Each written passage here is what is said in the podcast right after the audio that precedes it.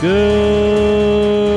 morning and welcome to the Lakers Lowdown Podcast. I'm Anthony Irwin. Today on the show, baseball did their Field of Dreams thing, and I want that in the NBA.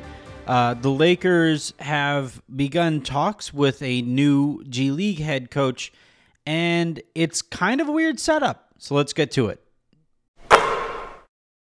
Let's start with Miles Simon being in talks reportedly to become the next South Bay Lakers head coach, replacing Coby Karl.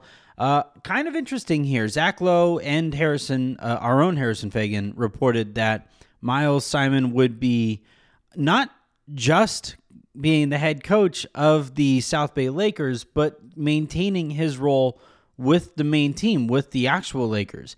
And that strikes me as odd. And I've been kind of doing some digging and some asking around, and it doesn't feel like uh, something that happens very often in the NBA. I'm not saying that it's good or it's bad or whatever, just pointing out that it felt a little unique, and it turns out that it is uh, pretty unique, especially given there is so much talent out there in in not just in the NBA, but in the uh, NBA adjacent communities coming out of college, guys who, you know, get there and and aren't drafted and are late bloomers. You know, we obviously will all point to Alex Caruso as as a success story, but uh, David Nwaba also comes to mind, and and some other guys like that. So, I, given how much talent is out there, and given how important the margins have become in the NBA, a lot of teams are seriously investing in their G League systems. And so, with the Lakers making this move,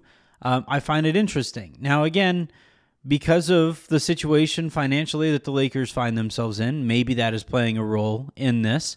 Uh, from what I've been hearing, Miles Simon is is uh, you know he's he's kind of a peripheral voice in the Lakers' main team, so for him, he probably looks at it as an opportunity to get a little bit more responsibility and and and continue to prove himself. He's the last holdover from the Luke Walton time or, or stretch of, or I guess the Luke Walton era, and I could see why he might feel a little pushed to the boundaries a little bit because he's not really a Frank Vogel guy, and so he wants to prove himself, whether it's to the Lakers or to anybody else. So uh, we'll see how that goes. Honestly, it really reminds me back when I was coaching and just started coaching.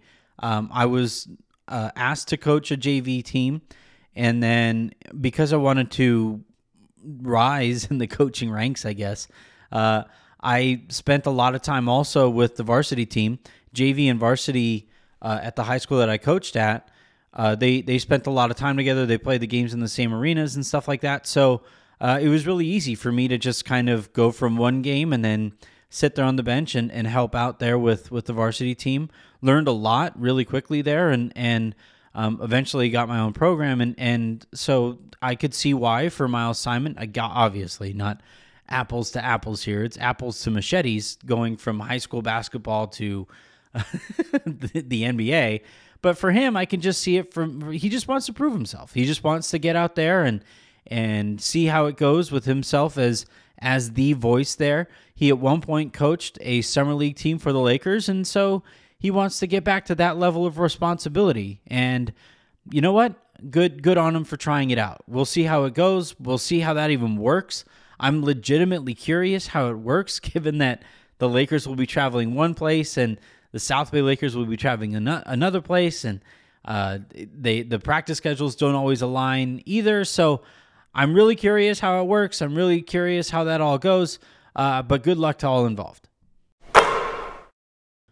But in the actual news, not just around the NBA or just the Lakers in general, no, I, in in in sports news, baseball did something cool. You don't get to say that very often. Usually, uh, usually baseball is getting in trouble because a pitcher is throwing at a batter which is technically assault with a deadly weapon, but for some reason not in that sport. Anywho, uh, baseball did something really cool by playing a game in the Field of Dreams uh, from the old movie back in Iowa, right? Back in Iowa, the the old movie Field of Dreams with Kevin Costner and James Earl Jones, and and uh, and it's a it's a legitimate important piece of my childhood.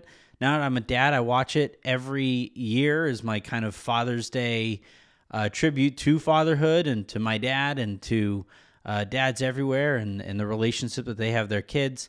Uh, and and so uh, I watched this game or some of this game, the little bits that I could, and I thought it was awesome. It was really well executed, really cool moments, like legitimately goosebumpy moments throughout the throughout the game, especially for well, basically only for people who watch the movie. Uh, but uh, for those who haven't watched the movie, basically Kevin Costner is a farmer. Uh, he had a tough relationship with his dad growing up. He kind of had a really bad ending to the relationship with his dad. He's a farmer, right? And he has a bunch of corn. He completely mows over the corn, builds a baseball field, and some ghosts show up. And he goes through this process of of learning about himself and, and learning about the world around him and trying to contextualize the situation that his dad was in back when they were having their issues. And then finally, come, it culminates in this really cool scene where he and the ghost of his dad have a catch. It's a f- famous phrase. uh, they, they play catch on the baseball field that he built in order to ease his dad's pain. So, uh, awesome, awesome movie. And so, anyway, baseball they they do their thing and and they they get this ballpark out there and they get uh, some people at this ballpark and they and the Yankees and the Red Sox play this game. Looks awesome. Really cool shot, especially later in the game when it's dark and it looks almost exactly like the the last scene of the movie where they pan out and they show that uh, it the the baseball field that he built uh, if you build it, they will come and all that stuff. And there, there they are. There's all these people pulling into this baseball field to watch these ghosts play baseball, and it's awesome. And it made me think, well, what would it look like if the NBA did something like this? What would it What would it look like? Where could they play if the NBA did something like this? Obviously, I grew up on the West Coast, so Venice Beach comes to mind. I I, I grew up uh, playing every so often there, and then and then watching some of the games that were that were played there. Um, I remember uh, distinctly getting absolutely clowned by players that were much better than me, and and I uh, completely overestimated my own abilities and looked like a doofus out there. Um, and then and then obviously on the other side of the country, Rucker Park. It would be it would be great to to see uh, the the guys, the pros, play at Rucker Park outdoors, uh, playing on on unforgiving outdoor rims with the slight breeze and all of that, and with the fans right there.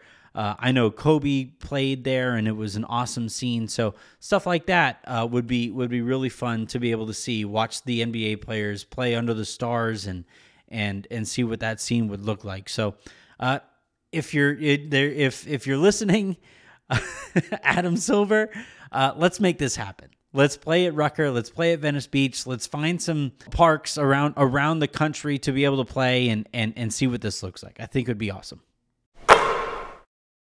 All right, that's going to do it for this episode of the Lowdown. Uh, I do want to guide you guys in the direction of some stuff that I enjoyed. Obviously, Harrison and I, it's our day. He and I got together, sat down in the lounge, and and discuss some of the needs that the Lakers still have on their roster. That was a fun conversation. We also introduced a game at the very end of the show that we are going to continue to play throughout uh, the off season as well. So you guys should check that out. Uh, on the actual website, the guys are still putting together their articles, their responses to the various uh, introductory interviews and, and quotes that are coming from all of the guys after they either signed their new deals or, or uh, signed their, their deals now in the Lakers organization. So really great stuff there from from uh, Harrison, Jacob, and Christian. So great stuff to check out there. Until next week, I'm Anthony Irwin saying have a good one.